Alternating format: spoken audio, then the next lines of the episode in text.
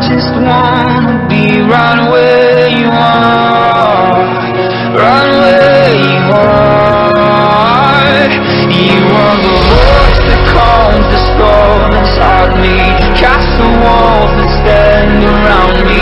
All this time my guardian is you. You are the light that shines in every tunnel. There in the past, you'll be there tomorrow. Oh. It's the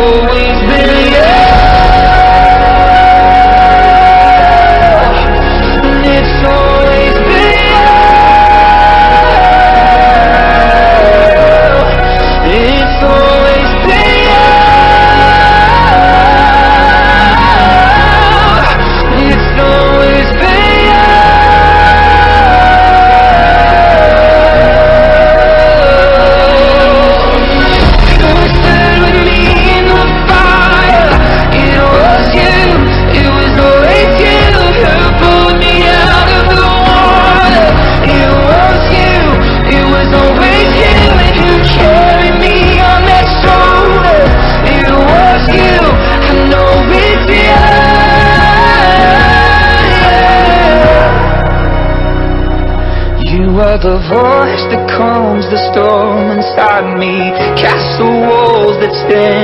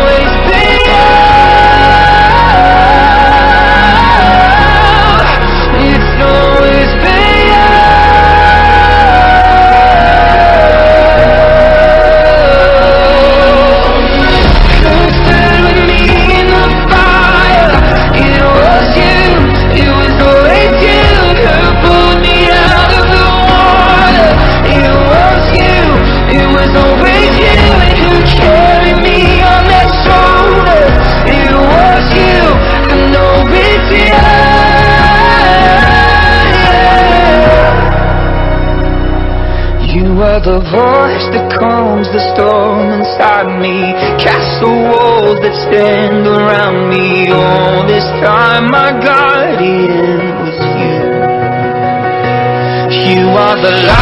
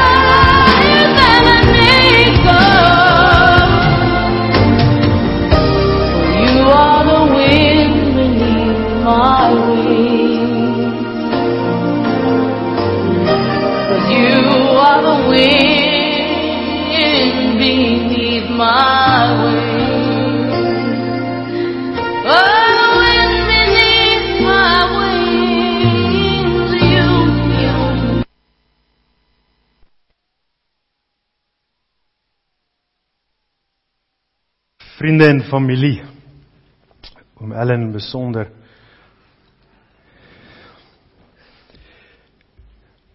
Ons medelee vir julle as familie Noue.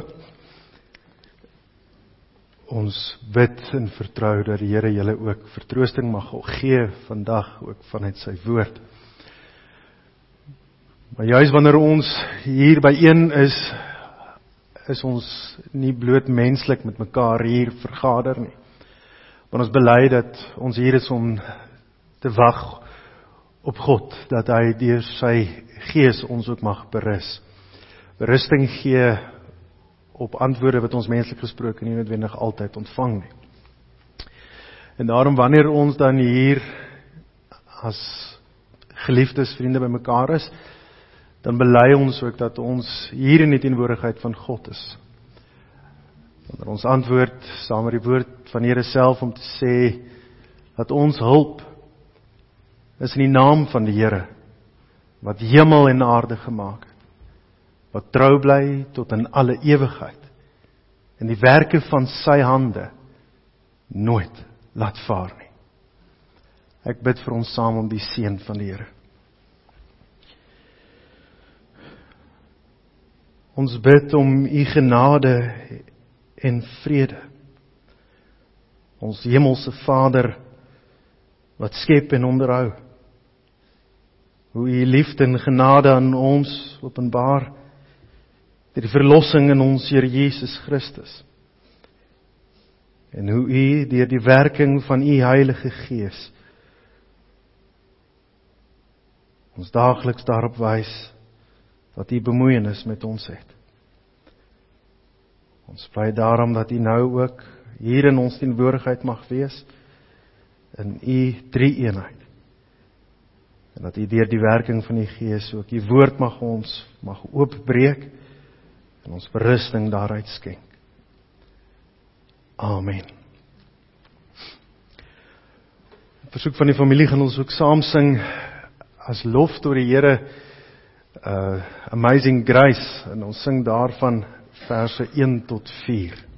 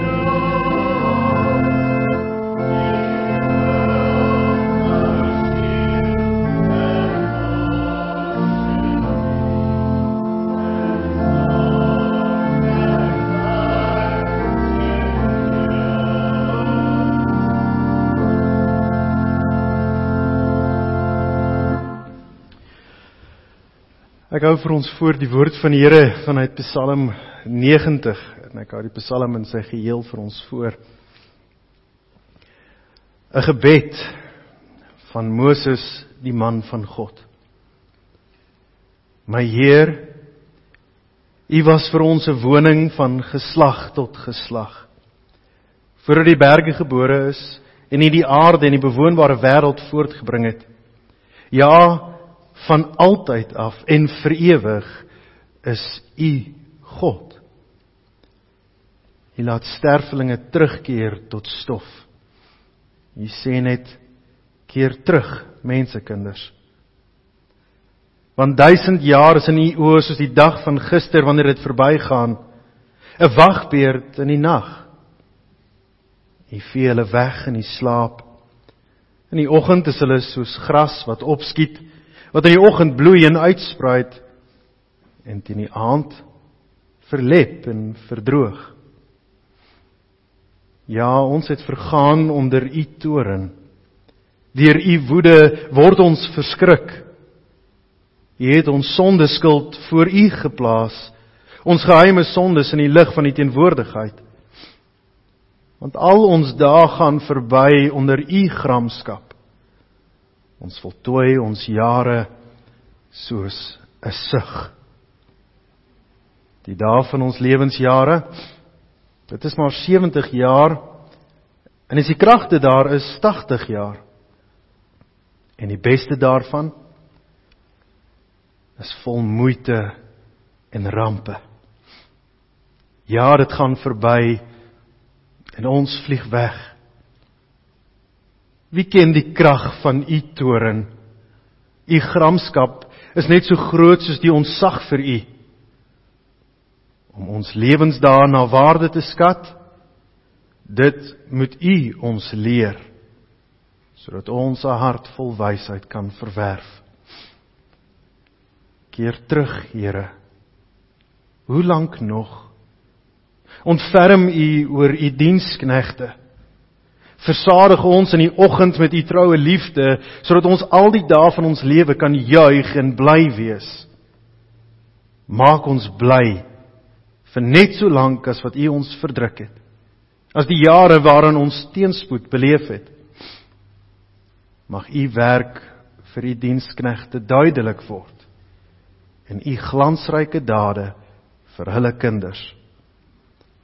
Mag die goedheid van my Heer ons God oor ons wees. En ons hande werk hou dit vir ons in stand. Ja, ons hande werk hou dit in stand. As teksvers wil ek vir ons voorhou vers 12 om ons lewensdae na waarde te skat. Dit moet U ons leer sodat ons 'n hart vol wysheid kan verwerf. Geliefdes in ons Here Jesus Christus. Om Ellen besonder vir oom ons eggenoot. Wanneer ons gekonfronteer word met die swaar van die lewe, met die dood, dan kan ons nie help om vrae te vra nie. En daarom laat die Here dit ook so in sy alwysheid by monde van Moses vir ons opteken en beskryf wat die omvang van die lewe is. En dit word vir ons droewig beskryf. Meeste teoloë is dit eens dat die agtergrond rondom hierdie spesifieke Psalm aan die einde van die lewe van Moses is. Dat dit is op 'n plek in sy lewe waar hy terugkyk na sy lewe, sy bestaan en juis probeer sin maak van dit alles. En ons weet dan dat aan die einde van sy lewe kyk hy terug na die afgelope 40 jaar hoe hy deur 'n woestyn moes trek oor die volk van die Here deur die woestyn moes lei op pad na die beloofde land wat die Here ook vir hulle bestem het. Maar wanneer hy hierdie dinge dan so beskryf, dan hoor ons hoe hy gekonfronteer word ook met die droewigheid van dit wat hy alles in daardie 40 jaar ook moes beleef en ervaar. Hy beskryf die mens as 'n grasspruitjie wat opskiet en in die oggend nog groen sal wees wat in die aand verdor, verdroog. Asof daar nooit lewe in hom was nie. 'n getuienis wat ons ook verstaan vanuit die konteks van wat dit moet beteken om in die woestyn ook 'n bestaan te probeer maak. Hy beskryf dat die lewe in hierdie opsig swaar is. En hy gebruik 'n uitdrukking wat aan ons elkeen goed bekend is wanneer mens mismoedig is om te sê hy wil die lewe opsom as een groot sug. Hoekom? Waarom moet ons met die dood gekonfronteer word? Waarom sal dit God welbehaag om 'n geliefde van ons af weg te neem? In besonder ook in sekere omstandighede. Nog jonk. Want so beskryf die Psalm dit vir ons en sê, ja, die mens word 70 en in sy sterk is 80. En ons weet aan die einde kort geknip van dit. En dan luister ons na die verdere beskrywing van dit alles. En Moses sê as hy terugdink oor sy lewe en die bestaan van dit alles, dan is dit amper asof hy dit wil vir ons voorhou as om nie die moeite werd te wees nie. Dis vol moeite en dit belas hom. Wat is die sin agter dit alles? En veral as hy dit dan sou beskryf aan die einde van sy lewe op die vooraand om die beloofde land te mag ingaan maar ook wetend dat hy self dit nie gaan beerwe nie. Ons weet van hierdie agtergrond van Moses se lewe dat die Here dit so vir hom beskryf. Dat daardie 40 jaar deur die woestyn nie op 'n klimaks vir hom gaan uitloop nie. Hy gaan nie die mooi van daardie 40 jaar beleef soos die volk Israel nie. Hy was bloot 'n dienskneg wat die swaar en die verdrukking saam met hulle moes verduur Maar nou wanneer hulle voor die Jordaan staan en Kanaan is voor hulle uitgestrek, die land wat uitloop of oorloop van melk en honing, dan sê die Here vir hom hy gaan dit nie ingaan nie. En dan kan mens iets verstaan van sy beskrywing van dit alles. Waaroor het dit alles gegaan? Waaroor het die lewe gegaan wat vol pyn en swaar kry en leed is? Siekte en verdrukking en hartseer. Dit alles maar die mooi. Dit is nie vir hom beskore nie. Maar gelyktydig moet ons ook die breër geskiedenis agter hierdie gebeure ook onder oë neem. Dit is nie bloot net 'n 40 jaar deur woestyn waarna Moses heel moontlik verwys nie. Maar die 400 jaar wat dit voorafgaan. Want in 400 jaar was die volk van die Here was Israel as slawe in Egipte. Met ander woorde, om bloot net stil te staan by 40 jaar in die woestyn beskryf maar 'n klein gedeelte van die verdrukking wat die volk van die Here ervaar het. Want daardie 40 jaar in die woestyn word nog boonop vooraf gegaan deur 400 jaar as slawe van 'n ander volk. En ons hoor en verstaan dat in daardie omstandighede hulle sleg behandel was. Ook daardie 400 jaar word beskryf as verdrukking, as swaar as 'n las. En die uitkoms waar is dit? Maar Moses skryf dan nie bloot net menslik gesproke nie. Wanneer hy praat oor die verdrukking en die las, dan beskryf hy die verdrukking en die las van elkeen. Maar as hy praat van die uitkoms, dan is hy nie verstrengel in sy eie omstandighede nie. Want ons hoor die hoop wat hy uitspreek. Hy sê Here, soveel jare en soveel dae van verdrukking wat ons ervaar het, skenk ons soveel blydskap en seën. En ons hoor die verwagting wat hy uitspreek.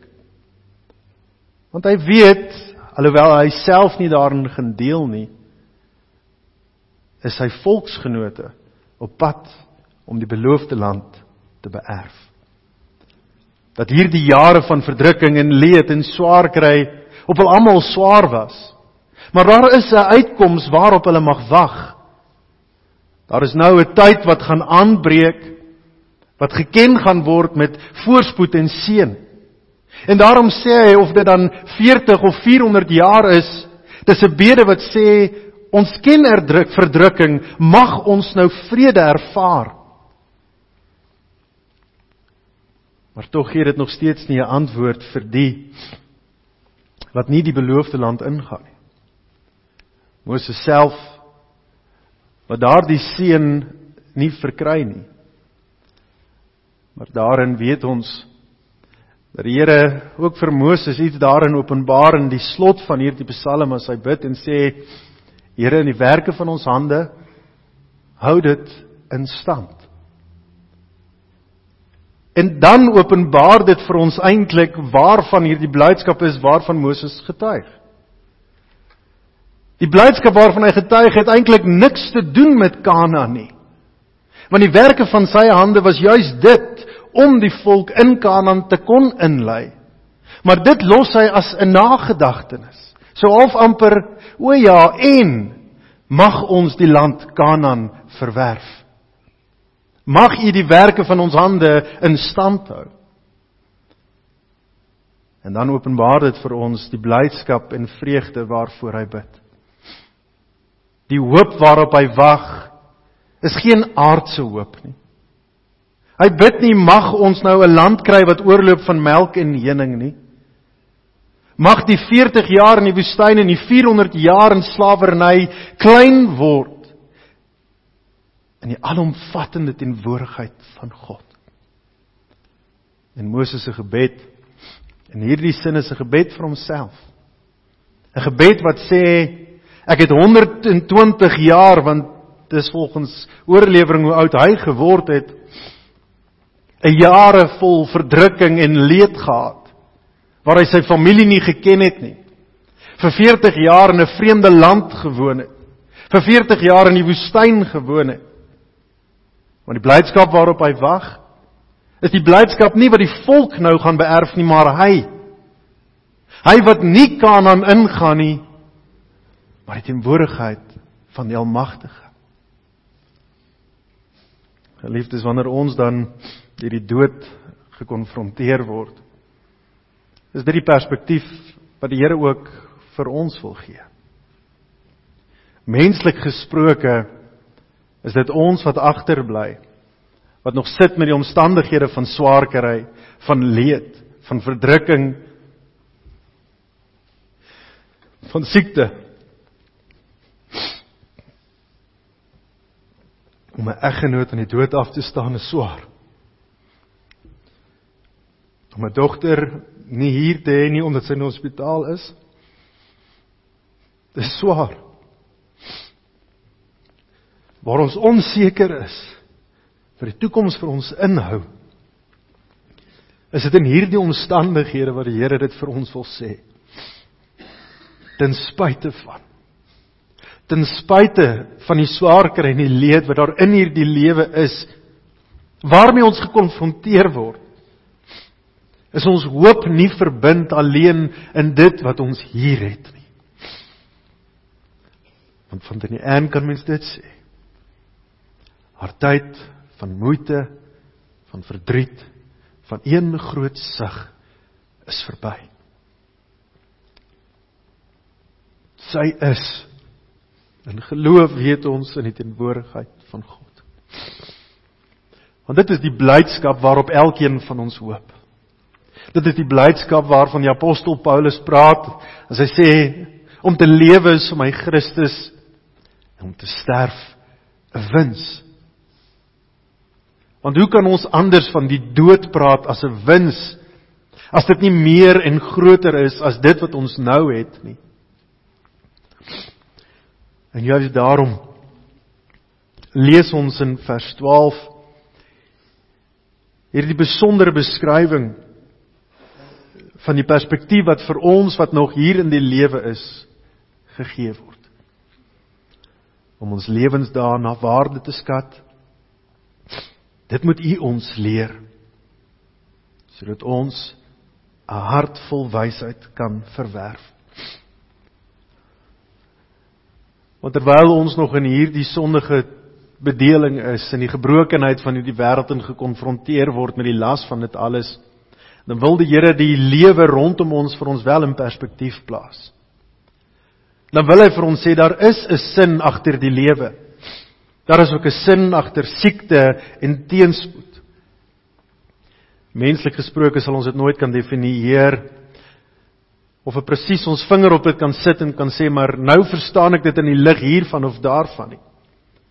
Maar wat die Here vir ons by monde van Moses sê is dit om hierdie vermoë te kan beskik om wel sin te maak van dit alles is nie iets wat ons vanuit onsself kan redeneer of bedink of uitdink nie. Maar ons vind die sin van betekenis en bestaan alleen in die teenwoordigheid van God. Dat wanneer ons die Here om sy genade smeek, wanneer ons in sy teenwoordigheid kom, wanneer ons vanuit sy woord ook die lewe wil definieer en verklaar, alleen dan mag die gebrokenheid van alles wat ons rondom ons ervaar op die einde van die dag sin maak. Alleen dan maak ons lewe sin te midde van gebrokenheid wanneer ons ons lewe nie verstaan om 70 of 80 jaar te wees nie. Of in die konteks van Moses 120 of in die konteks van tannie Anne maar 65 nie. Want dit is maar bloot 'n druppel in die groter emmer. Daardie 65 jaar is nie waaroor die lewe gaan nie. Die 65 jaar wat sy gehad het, wat aan haar geleen is, was in 'n sekere sin maar net om 'n voorbereidende pad te wees vir dit wat sy nou al reeds beerwe het. Maar daarin sê die Here dit vir elkeen van ons ook. Dat ons bestaan nou hier op aarde 'n doel het. 'n Voorbereidende doel om te leef met die verwagting vir dit wat nog kom. Dat ons nie ons lewe nou hier sal verkwansel, ons tyd sal mors en ons tyd sal spandeer aan dit wat nie ewigdurend is nie. Want waarom sal ons 'n lewe nou leef wat in stryd is met die lewe hierna? Waarom sal ons nou 'n lewe leef wat nie rekening hou met dit wat hierna kom nie? Want of ons dan voorspoed of teenspoed nou wil definieer. Word dit gedefinieer word binne die terme wat die Here self vir ons gee. Mag ons wysheid bekom om ons dae, ons lewensdae so na waarde te skat dat dit vir ons sin maak nie in hierdie bedeling nie Dat dit nie vir ons sin maak binne die konteks van van siekte en gesondheid nie. Maar laat dit vir ons sin maak in die konteks van 'n lewe wat nimmer eindigend is. 'n Lewe wat nooit sal ophou nie. Geliefdes in ons Here.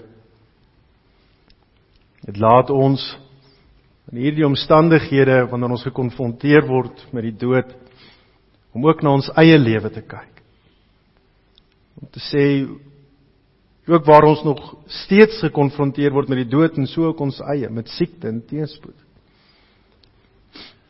Hoe getuig ons lewe daarvan dat ons nie leef vir die nou nie.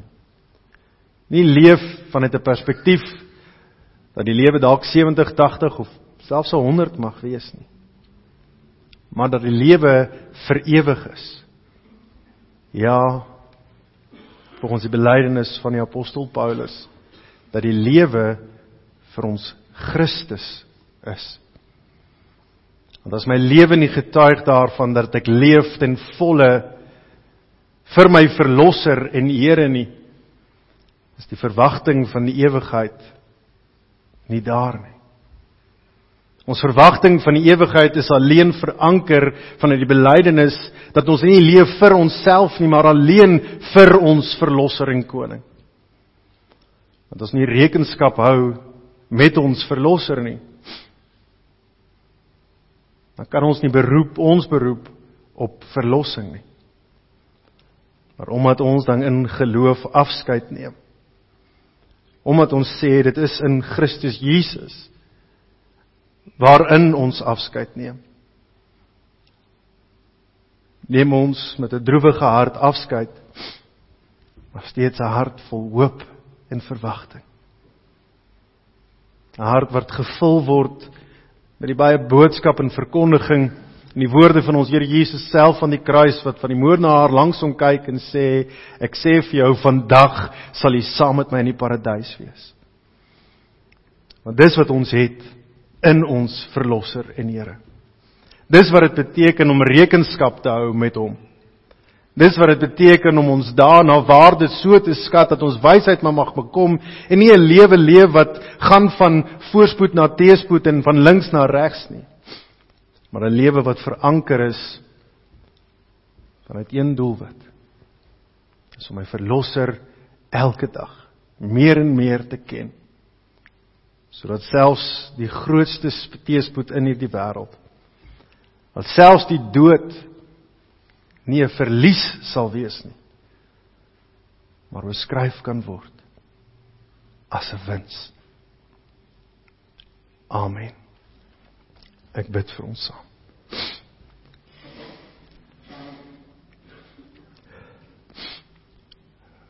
Ons almagtige God en Hemelse Vader.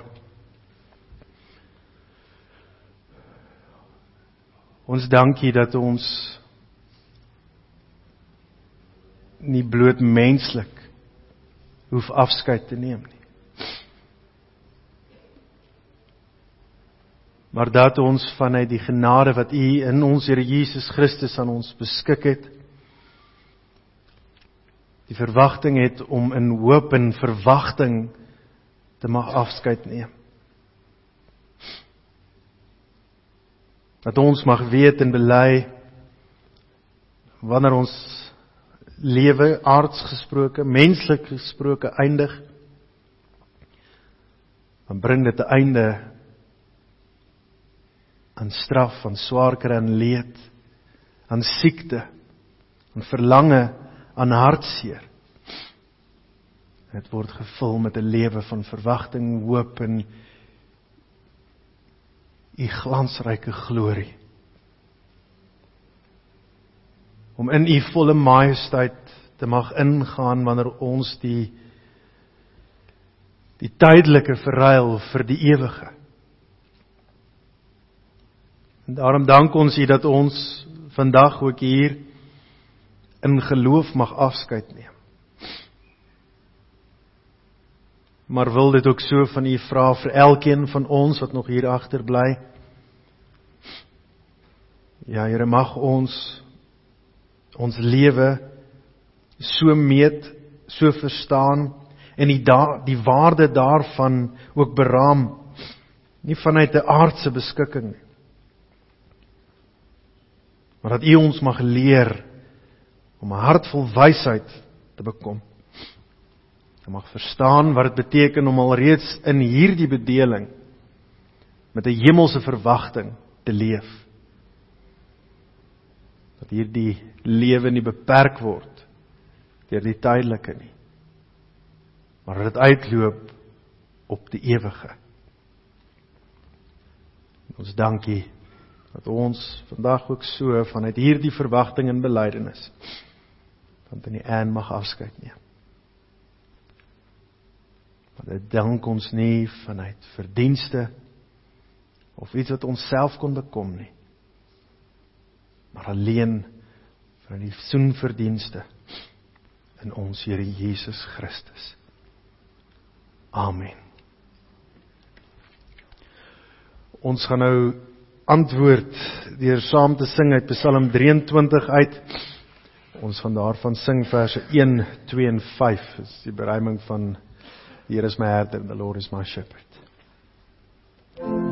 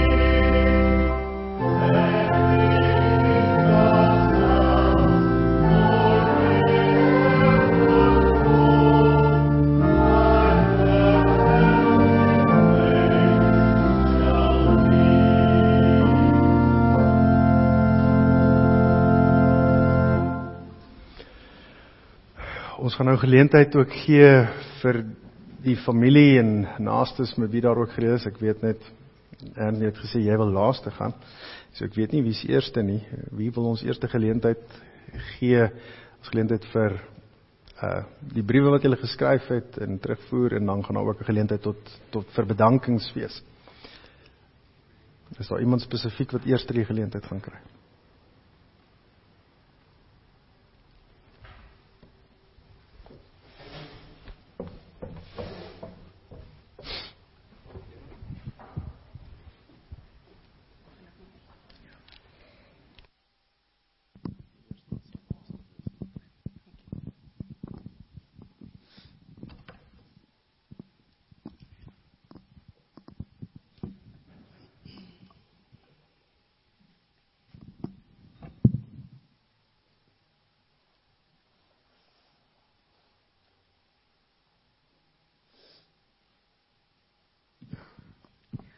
Alzheimer's disease creates such an unfair grieving process for families.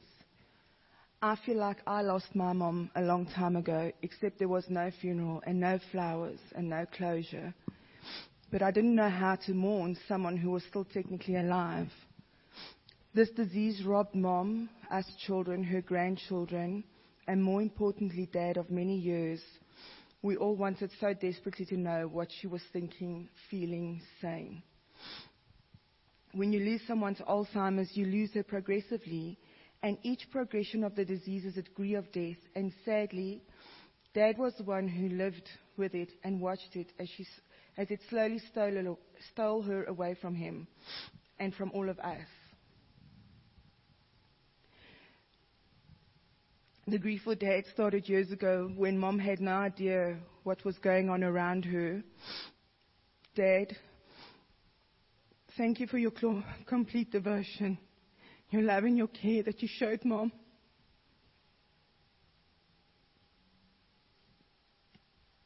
No one would ever have been able to do what you did for Mom. You put your own life on hold, caring, feeding, and comforting Mom. And I don't think any of us have any idea what you went through. All the hours, the days, the months, the years, you were an total expert when it came to mom. You knew exactly what mom needed. Thank you, Dad, for your tireless devotion, your love, and your patience that you showed mom. You showed that Alzheimer's is nothing to be ashamed of, and it's not contagious. And it definitely didn't define who mom was. And it was hard seeing you worry and struggle through mom's illness. We saw how it broke you and we saw how it affected you mentally, physically, and emotionally. And it was by no means an easy task. It was a t- terrible job and so often was underappreciated. I know it wasn't easy for you, Dad.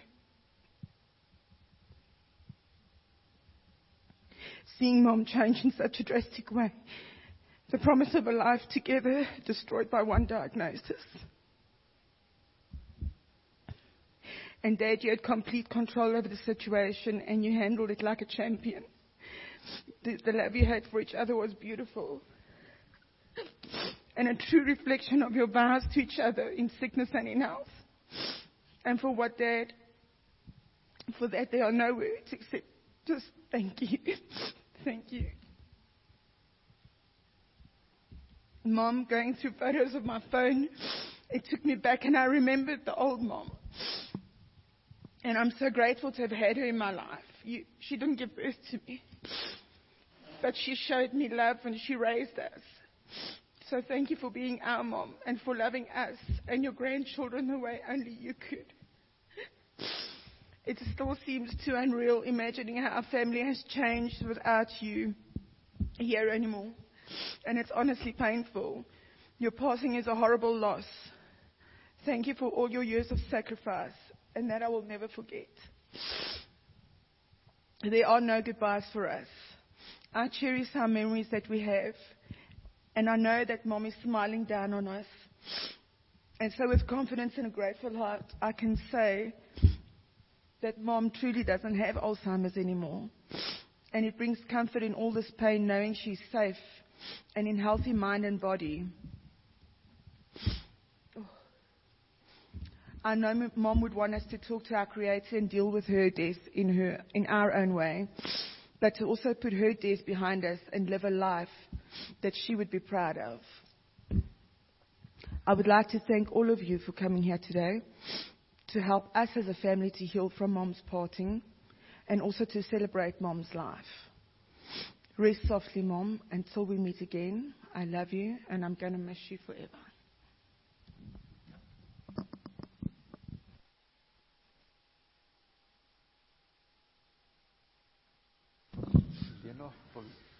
Lena,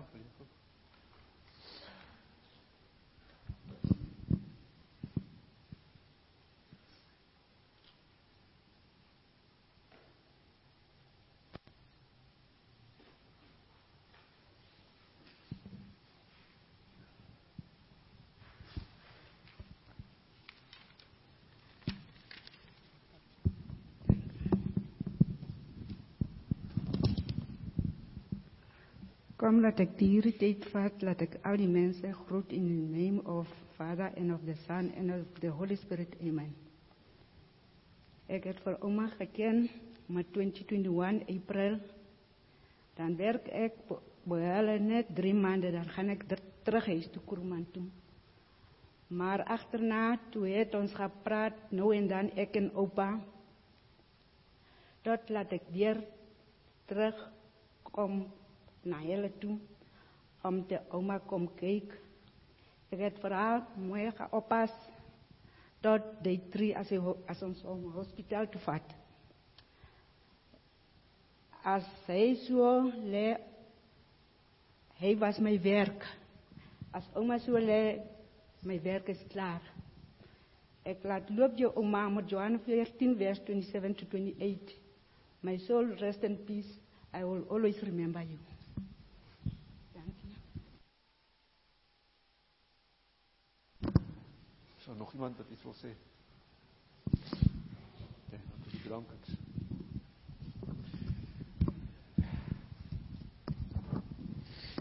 Ek gaan uh, namens die familie en namens pa gaan ek net die bedankings doen. Uh Anton baie dankie vir die diens en dankie vir die boodskap wat jy op ons gegee het. Uh dankie ook vir die gebruik van die die kerkgebou en dankie vir die gereformeerde kerk Rietvallei. En ook baie dankie vir almal wat hier so is vandag om hierdie moeilike tyd saam met ons te spandeer. Uh baie dankie aan Leading Light Funeral Services vir julle omgee raad en dit julle het beslis vir ons baie makliker gemaak en 'n spesiale dank bedanking vir Jenny uh van Leading Light ook. Uh, niks was vir haar te veel moeite nie en vir die bystand wat sy ook gegee het deur hierdie moeilike tyd. Aan Peglarey Hospitaal bestuur mevrou Botha en matrone Hatting en al die dokters, verpleegsters asook dieetkundige fisio staf wat so mooi na ouma kom gesien het. Uh, Dr Geldenhuys, Suster Sheila. Uh en ook baie dankie vir Monique van Tykorat of wat altyd ouma se hare gedoen het en die laaste ruk baie moeite met haar gemaak het.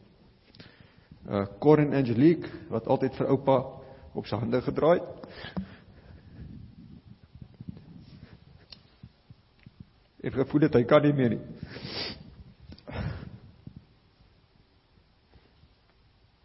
Vir 'n paar spesiale mense, Breggie, Juffrou Anet, Juffrou Karina, Erika, ouma Dossie, oupa Christo vir al hulle eh, bystand, omgee, liefde en mooi boodskappe. Tannie Lillian met gereelde bemoediging vir oupa tot baie of wat baie moedeloos was en dit altyd dit het altyd baie gehelp. Vir Charles en Nadine wat altyd deur dik en dun 'n skouer vir oupa gegee het om op te huil en ook vir die bystand wat gegee is daar. Roan by Arinel apteek vir al sy hulp en raad, familie en vriende vir al hulle bystand, ondersteuning en deur hierdie moeilike tyd. Elke boodskapie het gehelp en getroos. Lena, baie dankie. Uh, Dit vat 'n spesiale mens om na ouma te kyk soos jy gedoen het. Ook vir Lorraine wat ook na ouma help omsien het op deur 'n baie moeilike tyd. Uh Tannie Ann, baie dankie vir oupa se bystand en veral vir hierdie laaste week was jy 'n ster gewees met al die reënings. Dan vir oupa.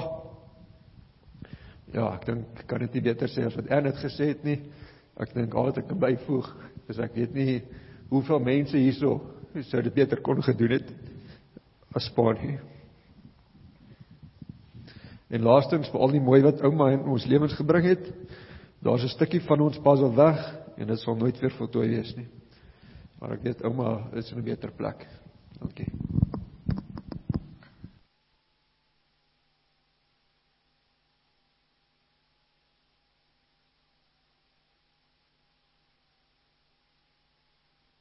geleentheid moet gee as daar nog enigiemand is wat iets sou wou sê, maar ek dink dit lyk like of wat almal is. Ek gaan dan die name uitlees van die draers. Ons gaan vir hulle geleentheid gee om uit te beweeg en dan gaan ons tot by die kus beweeg. Ekskuus. OK. OK, eh, voordat ons uitbeweeg gaan daar net 'n ek gaan die naam van die draers gee, ons gaan die slideshow opsit vir daai klas beweeg ons uit.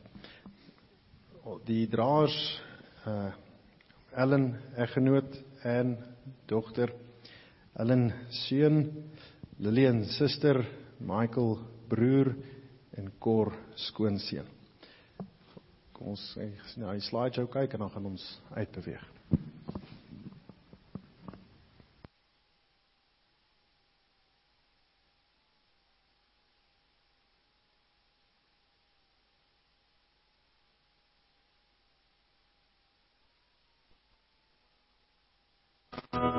Dream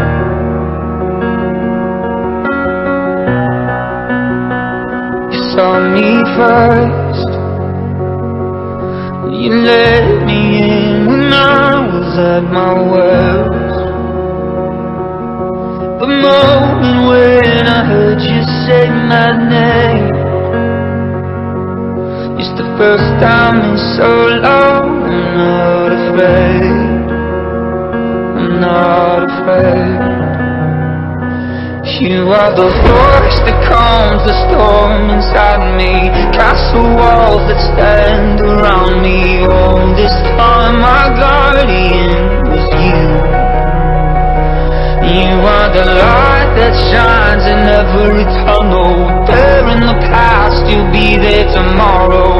All my life, your love was breaking through. It's always been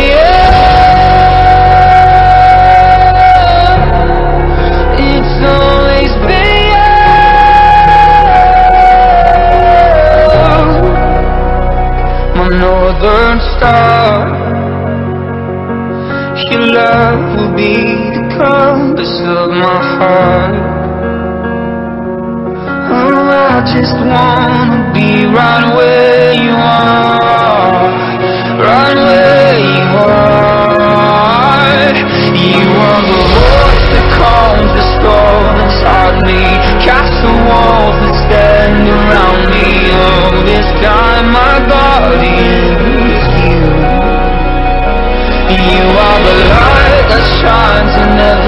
every tunnel. There in the past, you'll be there tomorrow. All my life, your love was breaking. It's always been you.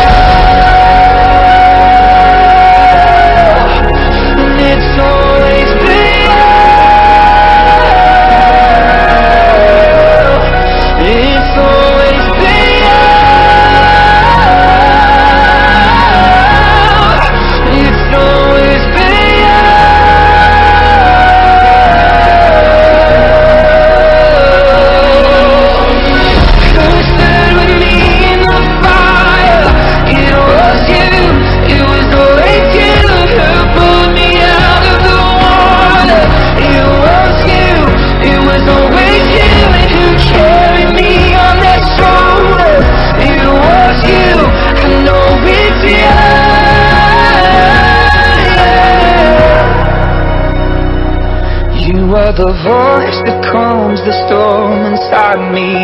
Castle walls that stand around me. All this time, my guardian was you.